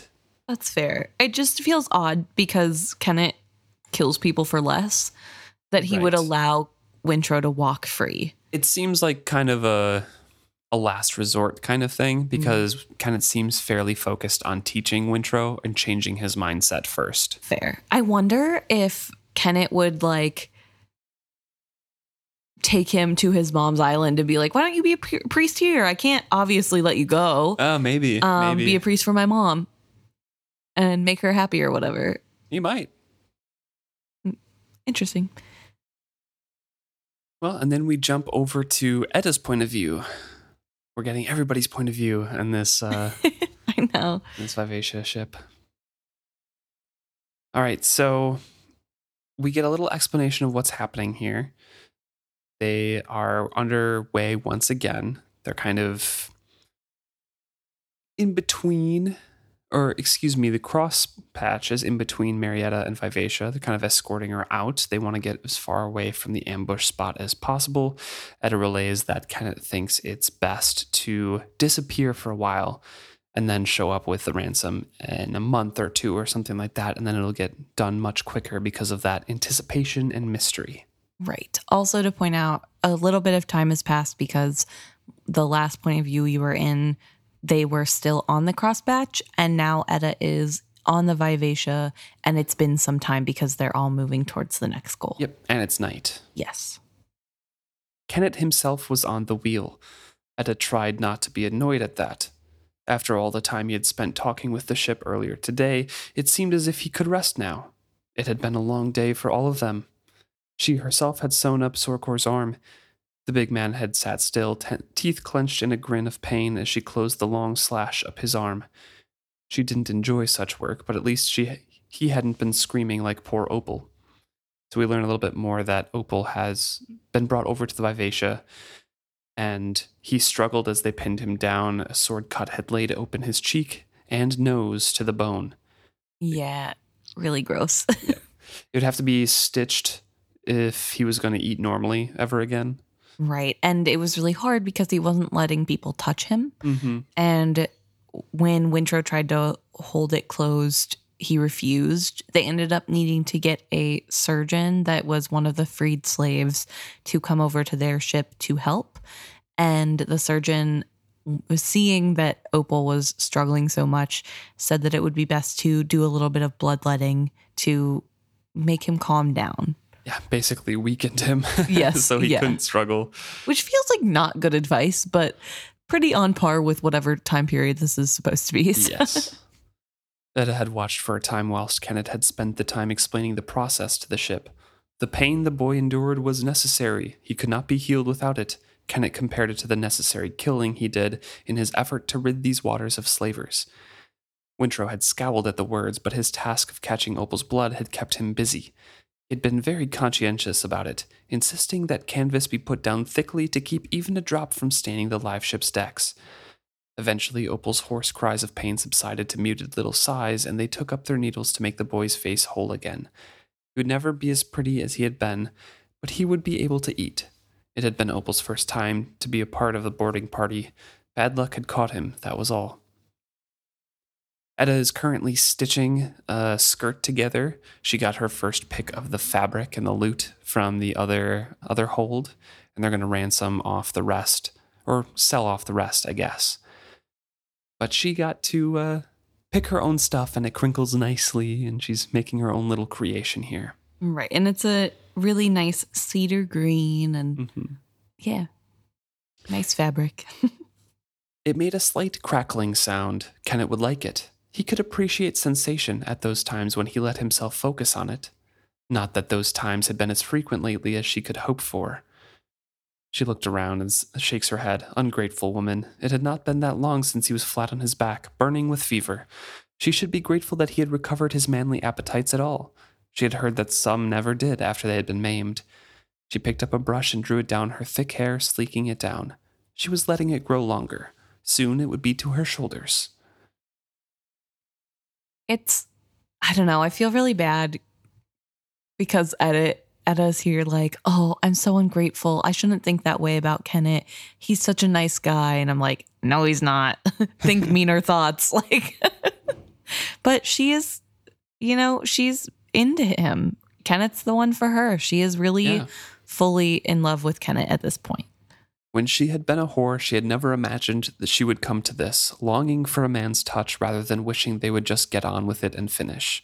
Then again, she had never imagined that she would feel jealous of a ship. Now that was foolishness. And she thinks it's foolishness, but at the same time, she knows she's jealous of the ship. right. Yeah. And for good reason. I mean, the ship takes a lot of Kennit's attention, and she can feel the ship in the room whenever they have their special alone time. So there's just, she gets a weird vibe from Vivacia, and Vivacia is kind of in love with Kennit. So it's not that weird Yeah. that she feels jealousy, I guess, in this way. then we get a little glimpse into her longing to read and write. She doesn't know anything of what the scratches mean on the paper or how Kennit can keep track of them, but she's tidying up after Kennit and she's explaining that sometimes she just kind of looks at him and watches him while he writes. When he allows her to. Yes. It was a man's skill, she supposed. From the deck outside, she heard Brig's voice raised in command. I, I want to actually address that. Yes, when he allows her to, but I would not want to have somebody watch me and stare at me while I'm writing something down. I'm just not that kind of person, you know? I just, I mean, I guess I probably wouldn't really notice. And even if I did, it would just be such a like, that's kind of weird. But if they're not like sitting right next to me, watching me intently, like, I don't think she is. I don't think, I think she's like across the room trying to just like see Yeah, what's maybe. going on and not like staring. I, I made a face and this is an audio format, but just like wide eyed staring at Kennit. yeah. I don't know. so she hears people like settling down for the night. So she goes to look for Kennit just to see what's going on. Let's come on, let's wrap it up. yeah, come back to bed, please. And as she goes, she passes by Wintrow and Opal, hmm and Opal doesn't look so good. He looks really pale. He feels chilled to me, she observed. And Wintrow was paler than Opal. I know. More to himself than her, he added. He seems so weak. I am sure the surgeon did what was best. I wish the night was warmer. Why not take him below, away from the night chill? I think he takes more good from being here than he would from being below. You believe your ship has healing powers? Not on the body, but she lends strength to his spirit and helps it heal the body. I thought that was what your Sa did, she observed. It is, he agreed. She could have mocked him then, asking him if he still needed a god if he had this ship. Instead, she suggested, Go get some sleep. You look exhausted. I am, but I'm going to sit with him tonight, It doesn't seem right to leave him alone. The surgeon, we learn, has gone back over to the Marietta to help some of the other injured. He's done what he could here on Vivacia and has moved on to the other patients. And Ella asks after Kennit. Wintrow glances toward the figurehead. It took her a moment to pick out his silhouette, for he shared a shadow with Vivacia. Oh, she said quietly. She did not usually seek him out when he was talking to the ship, but having asked after him aloud, she could not very well just walk away. Trying to appear casual, she joins him. And after a moment, she observes, The attack went well today. Are you telling me that because you think I don't know it? He put a small bite of sarcasm on the words. Will you do it again? Use that channel that way? I might. His brief answer chilled her effort at conversation. The ship was blessedly silent, but Etta still felt her presence as an intrusion. She wished they were aboard the Marietta. There she could have tr- contrived to move closer to him and make him aware of her. Here the ship was like a duenna. Even in the privacy of the cabin, Etta felt her presence. She smoothed the hand down her skirt, taking the pleasure in the crinkle and rustle of the fabric. Before we were interrupted, Vivacia said abruptly, we were discussing plans for tomorrow. yeah. It's really interesting here because of how quickly Kennit switches how he's treating Etta. But at least to begin, fairly is, cold. It's like, why are you here? I'm yeah. doing something. Stay in your place. And it's kind of weird. It kind of feels like boyfriend cheating on girlfriend vibes. Like the his girlfriend comes over and all of a sudden he can't talk to the girl he's just talking to. It's gotta be really quiet. I don't know. It's just strange to me, but whatever. He is trying to woo Vivacia. Maybe that's why it feels so weird. So they talk about their plans for tomorrow and they're ignoring Etta.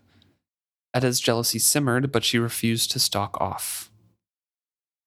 Kennit is saying, you know, if we encounter other ships, then it's going to be your turn. And Vivacia's like, I'm not sure if I'm ready. I still don't know. All the blood, the suffering.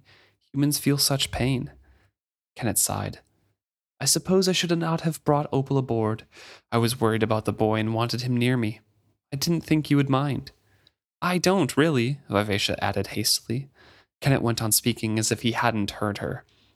I don't enjoy watching his pain either, but what sort of a man would I be to turn away from it? Shall I turn aside from one who has taken hurt for my sake? For four years my ship has been the only home that he has known. He wanted to be a part of the boarding party today. Oh, how I wish Sorcor had stopped him. I know he did it to impress me. Kennit's voice choked with emotion. Poor lad. Young as he is, he was still willing to risk everything for what he has come to believe in. His words came tighter as he said, I fear I have been death of him. If I had not undertaken this crusade. Etta could not help herself. She had never heard Kennit speak such words. She had never imagined he carried such depth of pain inside him. She stepped close to him and took his hand. Oh, Kennit, Etta said softly. Oh, my dear, you cannot take it all upon yourself. You cannot. For an instant, he stiffened as if affronted. The figure had glared at her. Then Kennit turned, and to her shock, he dropped his head down to rest it on her shoulder. But if I do not, he asked wearily, Oh, Etta, if I do not take this on, who will? Her heart broke with tenderness for the strong man who suddenly leaned on her. As you're shaking your head over there.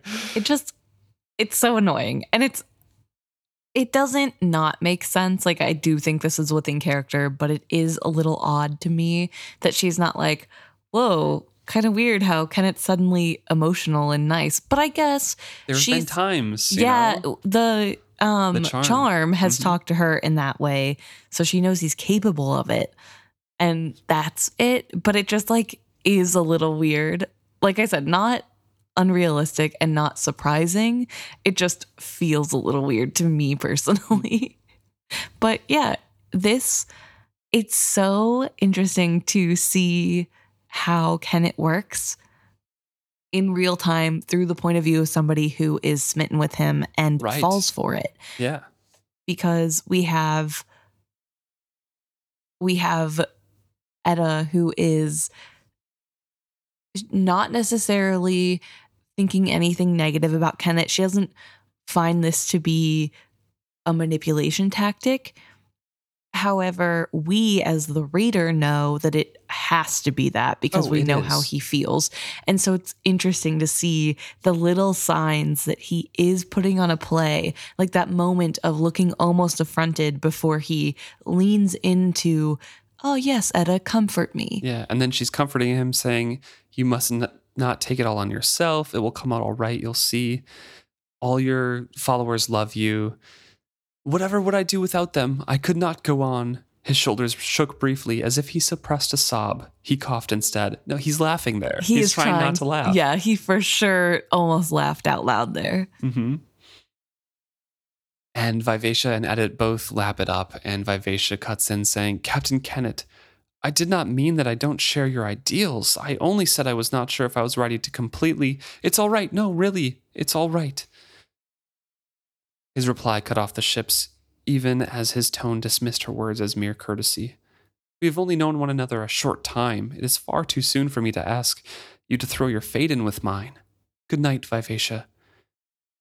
Ah, Etta, my sweet, I fear my leg pains me tonight. Could you help me to our bed?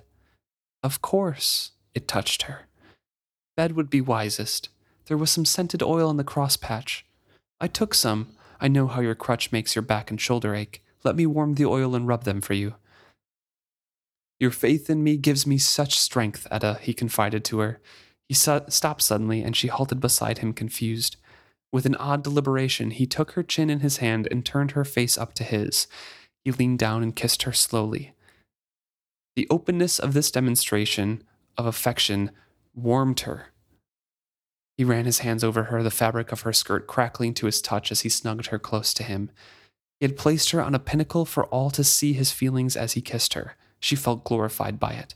He broke the kiss at last, but kept his arms around her. She trembled like a virgin. Wintrow, Kennit said quietly. Etta turned her head to find the young man looking up at them wide eyed. If anything happens with Opal in the night, you will come to me right away. Yes, sir, Wintrow whispered. His eyes traveled over both of them. All like hunger was in his eyes. Do you think Kennit started playing into the, oh, Etta, you're right, you should comfort me role because of how Vivacia was reacting or because of how Wintrow was reacting? I think Vivacia. And then only did that for Vivacia and then saw Wintrow's reaction to it and then planned for stuff later. Mm, I see. So Etta is helping Vi- uh, Kennit back to bed, and Vivacia calls after him Kennit, I believe in you. In time, I will be ready. Of course you will, he said politely. Good night, ship. And they eventually go to their cabin. And they have some adult fun time. Yeah. Um, but for the first time ever, Kennit isn't selfish in this adult fun time. He is kind of asking, like, help me please you. You know? yeah, he's asking Etta to take the lead almost in that she's telling him what to do. hmm And Etta in this feels like he's really seeing a new side of what romance can be and the power that there is in being in control of somebody else's pleasure. Although she does say does say he was not an apt pupil. no. And he was But eventually, when he learns or starts to learn that there's some sort of mastery to this, he becomes better. Which right. kind of it's all about control. Oh yeah. Which is ugh, whatever. Like, way to make something that could be cute icky. Thanks, Robin Hobb.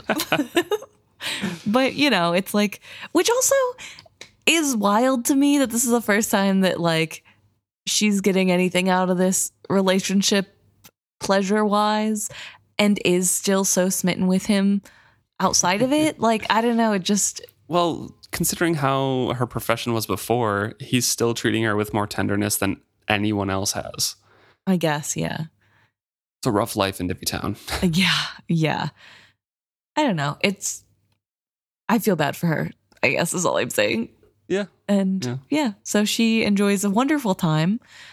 And as Eventually says, please, kind of enough. yeah, and then as they're laying there cuddling, he flicks her wiv- wizard wood navel ring a little painfully because it startles her and she kind of winces from it and then asks, Does this come off? Yeah, does this come off? And she says, It could, but I'm really careful about not doing that.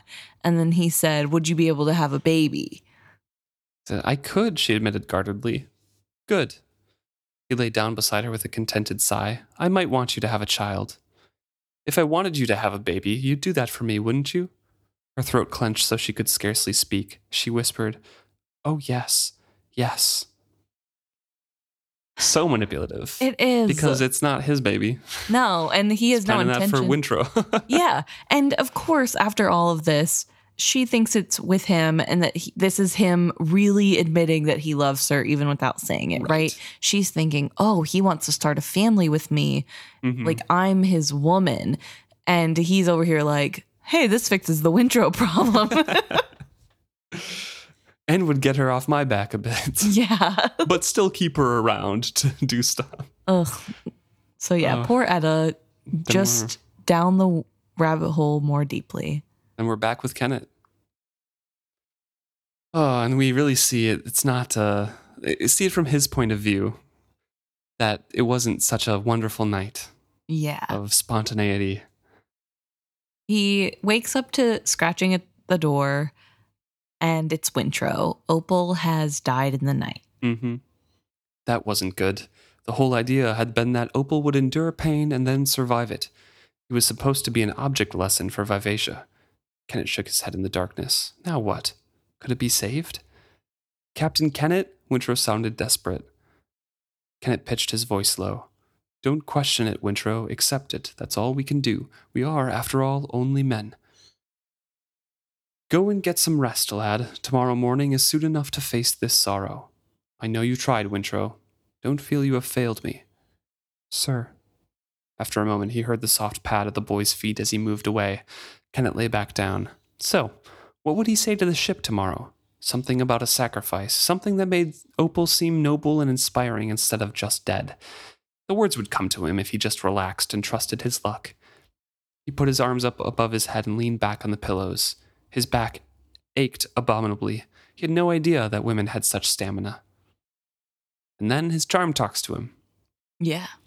Vivacia is super jealous. Yes, Vivacia is roiling with jealousy. But that was what you intended, wasn't it?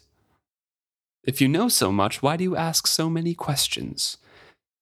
To hear you admit what a cad you are, do you feel anything at all for Etta? Are you not ashamed at all at what you do to her? Ashamed? She has not suffered at my hands. On the contrary, I gave her a night to night she will never forget. And at no small cost to myself, he added petulantly. Such a performance, the little wizardwood face muttered sarcastically. Did you fear the ship would not know that if she did not cry out with pleasure? I assure you, Vivacia is keenly aware of you at all times. It was your efforts on Etta's behalf that scalded her, not any pleasure Etta took. So, how aware of the ship are you? So we learn a little bit more here Right. that the charm is very aware of the ship, or tries to be very aware of the ship. Right. And though Vivacia does guard against the charm, she's so big and vast in comparison that there's no way for her to possibly guard herself fully. Yes. And he also asks about Wintrow. Do you feel Wintrow through the ship? And the charm's like, What? Do you need to know more than how he sounded when he came to bring you the news? He was devastated by Opal's death. Not about Opal's death, Kennit said impatiently. I saw him watching us when I kissed Etta in front of Vivacia. It surprised me. Does he have feelings for the whore? Don't call her that, the charm warned in a low growl. If you speak of her like that again, I shall tell you nothing. Does he find Etta attractive? Kennit persisted. He is naive. He admires her. I doubt he would presume to find her attractive. The small voice paused. Your little display tonight set him thinking for a time. You will contrast that with Opal's death. An unfortunate coincidence, Kennit muttered. He fell silent, considering how he could make Wintrow uh, more aware of Etta. He should have her wear more jewelry, he decided. Boys were always attracted to sparkly things. He would display her as an attractive possession. Oh man, we get a lot of Kennit here. It's not quite done with the chapter, getting close, but we get a lot of Kennit just being totally uncaring about Opal's death. Yeah, he doesn't care. No, tried to use it as an object lesson instead of you know caring for the boy, and that's why he brought Opal over to make it an object lesson for Vivacia. See, we we all suffer. There is pain. You have to endure the violence, but then we get Mhm. through and we heal, and it's fine. Right. And now he has to think of something else. And then completely not caring again about Wintrow's feelings about Opal's death. It's like, no. Does he find Etta attractive? Right. yeah, it's just typical Kennit. oh, yeah. The charm asks, Why did you ask her about a baby tonight? A passing thought, Kennit responds. A child might be useful. Much depends on how Wintrow develops. The charm was baffled. I don't understand what you are suggesting. I suspect if I did, I would find it repugnant. I don't see why.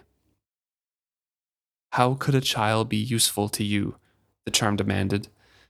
I won't be quiet until you answer me. Kennit drew a weary breath and sighed it out. A child would content the ship.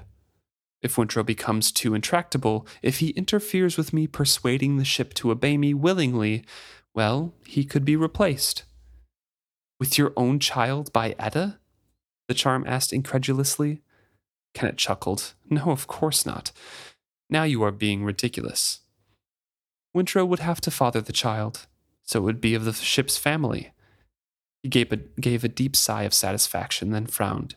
I imagine a baby aboard would be a nuisance. It would be simpler if Wintrow learned to accept his fate. The boy has great potential. He, he thinks. I simply have to school him to think my way. Perhaps I shall take him to the other's oracle. Perhaps they could persuade him it is, it is his destiny. Let me speak to him instead, the charm offered. Perhaps I could persuade him to kill you. Kennit chuckled appreciatively and released himself into sleep. And there we get the full extent of his manipulations and plans for the future. And this all kind of came off on a whim. Yeah. His luck brought him to this solution. Yeah, exactly. Oh, so gross. Yeah. all of that all of that was for the benefit of making people see his way of thinking yeah. in terms of piracy Yeah. It's, and his need for control. yeah. He wants to be able to control everyone. And it's, I don't know, it's, it's gross, obviously, but it's also kind of odd. Like, how does he think he's going to convince Etta to sleep with Wintrow? Like, how's he going to get her to do that and not have it break her heart that he's having a baby? She's having a baby with Wintrow. Right? I mean, this is just the beginnings of his plan. Right. Right. And eventually he does push them together like Wintrow teaches her how to read and write. Mm-hmm. And I think he distances himself even more. And doesn't he send them over to a different ship? I think they go to the Marietta Oh, maybe. and yeah. he stays on Vivacia. So he like separates them and it's alone time for them only. He Right. just like tries to create that gap between both of them Mm, and mhm. him so they have to rely on each other. But yet she still becomes pregnant by Kennit, and I don't really remember. hmm I don't remember exactly. Yeah. we'll we'll have to read it Right. everything, but I I know that Wintrow is kind of like falls in love with her, but I don't think Etta ever cares for him like that. Yeah, that's fair. I mean, yeah, he's a kid. And I guess, do we know how old Etta is? Probably a kid herself, mostly. Like, Yeah, probably I would guess around Althea's age ish, okay, maybe mid twenties at the most. Right. She's been around for, she's known Kennit for a couple years. Yeah. But I mean, she worked at a brothel. I'm sure they're not checking their the IDs of the person coming to work. You know what I mean? Right. So I don't know. I would guess she was in lower twenties. Okay. That would that would be my guess. Yeah. I, I feel comfortable with that. Yeah. Yeah, I feel like that could be. Busy chapter with lots of point of view hopping. Yes, and lots of emphasis on the pirates. Mm-hmm. Well, it is called piracy. Thank you so much for tuning in this week. As always, if you have opinions on what we're talking about, if you have opinions on the rest of the books in the series, please let us know. We want to hear what you're thinking. Can email us at isfitshappy at gmail.com, or you can go to our website, isfitshappy.com, and find all of our links to socials in there. You know, Facebook, Instagram, YouTube, Twitter, Threads. We're all on all of those platforms at isfitshappy. Thanks so much. Yeah, see you guys next week.